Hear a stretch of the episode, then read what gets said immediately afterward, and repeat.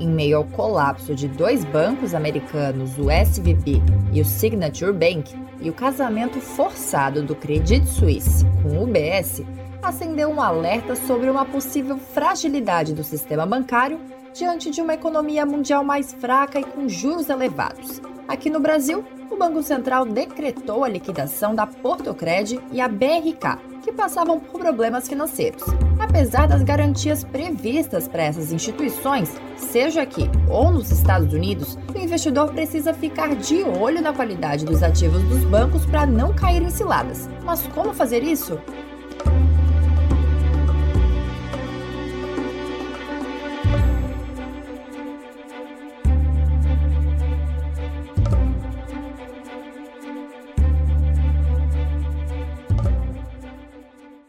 A maior procura pelo Fundo Garantidor de Crédito, o FGC, que é uma espécie de seguro brasileiro para o setor financeiro, traz o questionamento: o que o investidor poderia ter feito para se proteger antes e evitar problemas com o crédito bancário?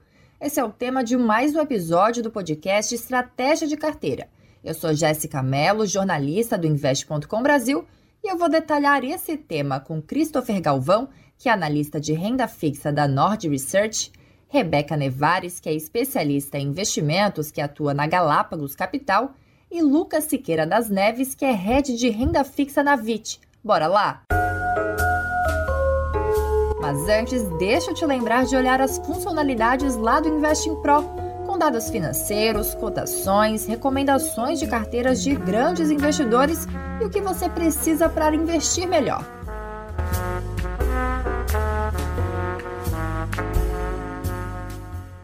Agora sim o crédito bancário em foco.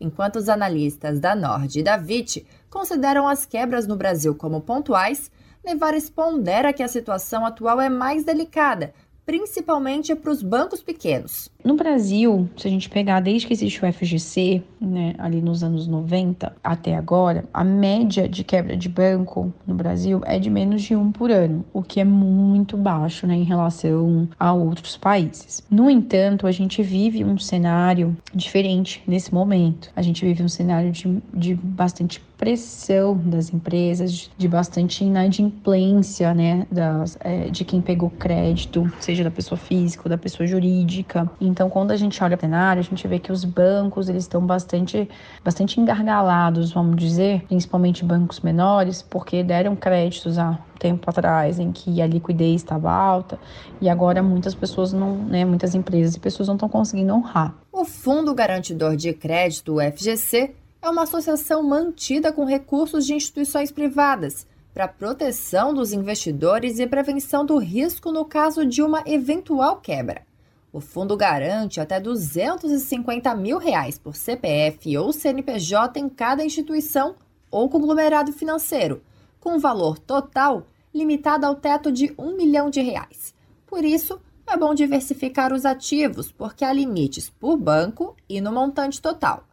Nevares detalha que, ainda que o investidor possa receber os valores de volta no caso de uma quebra, ele pode perder rentabilidade nesse processo. Então, como exemplo ali, até no BRK e no Porto Cred, que foi dia 15 de fevereiro, a partir do dia 15 de fevereiro, não teve mais nenhuma atualização de juros, né, da, daquele ativo, do ativo que a pessoa tinha, né, no caso, a Porto Cred era a letra de câmbio. Então, isso quer dizer que a pessoa vai ficar sem rentabilidade até o FGC pagar, o que pode durar aí 60 dias. Num juros alto como a gente tá no momento, né, eu tô falando de 13,75 ao ano, isso quer dizer muito mais do que 1% ao mês que ela tá deixando de ganhar. Então, dois meses mais de 2% ao mês, né? Uma conta rápida de padaria vai dar na casa aí dos 2,5%. Quando os investidores olham para as opções de renda fixa em plataformas de investimentos que possuem garantias pelo FGC, como um certificado de depósito bancário, um CDB, uma letra de crédito imobiliário, um LCI, ou uma letra de crédito do agronegócio, um LCA, é comum olhar somente para a taxa que deve ser paga mas é importante avaliar outros dados que indiquem a saúde financeira para mitigar os riscos, além do índice de Basileia. É importante acessar o Banco Data ou pedir mais dados para a própria plataforma que oferece o ativo. Christopher Galvão, que é analista de renda fixa da Nord Research, elenca indicadores que devem ser avaliados, como o crescimento e riscos da carteira de crédito, assim como a concentração de clientes. Cada banco tem uma característica de crédito diferente, empresta para diferentes pessoas ou para diferentes empresas. Enfim. Então, se um banco é muito arriscado, ele tem que compensar nos seus, nos seus resultados. Né? E como que a gente vê o risco da carteira? É através da chamada carteira DH, que é o que acontece, né? Todo banco tem que classificar ali o, os seus créditos, né? Então, você tem que classificar é, para o cliente A, por exemplo, né? O duplo A, que são os, os, né, os clientes, né?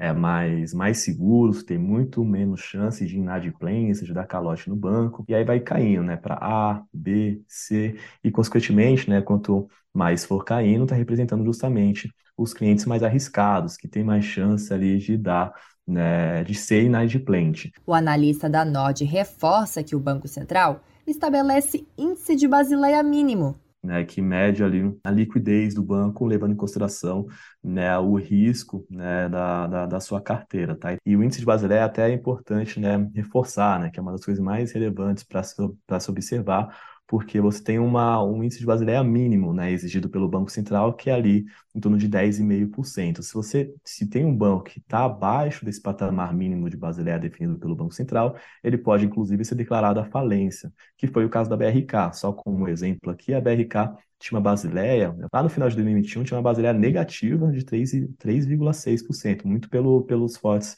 é, prejuízos que, os bancos, que o banco vinha dando. Com o momento atual de incerteza sobre os juros e maior cautela no setor, como investidor pode alocar a carteira com crédito bancário? A Galápagos orienta pela diversificação dos ativos e indexadores, como IPCA, pós-fixados e uma parcela de pré-fixado ou até ativos híbridos. Somente pré-fixados na carteira seria uma estratégia muito arriscada. Lucas Neves, que é head de renda fixa na VIT, concorda que com as incertezas no mercado, não há uma maneira única de alocação e a diversificação vai depender do perfil do cliente, mas orienta que com possíveis mudanças nos juros, não recomenda grande exposição em pré-fixados.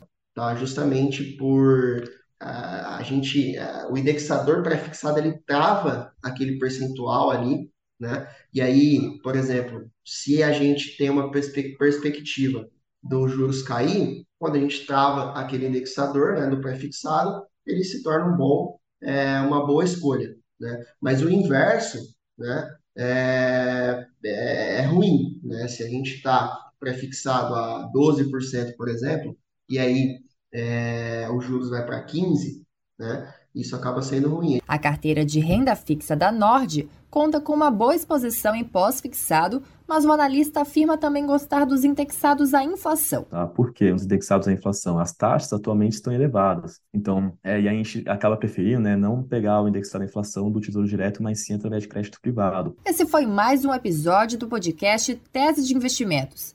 E aí, curtiu o conteúdo? Então não deixa de seguir o Investe.com Brasil aqui na sua plataforma de áudio e dar uma olhadinha lá no site ou no aplicativo. Por hoje eu vou ficando por aqui e até a próxima.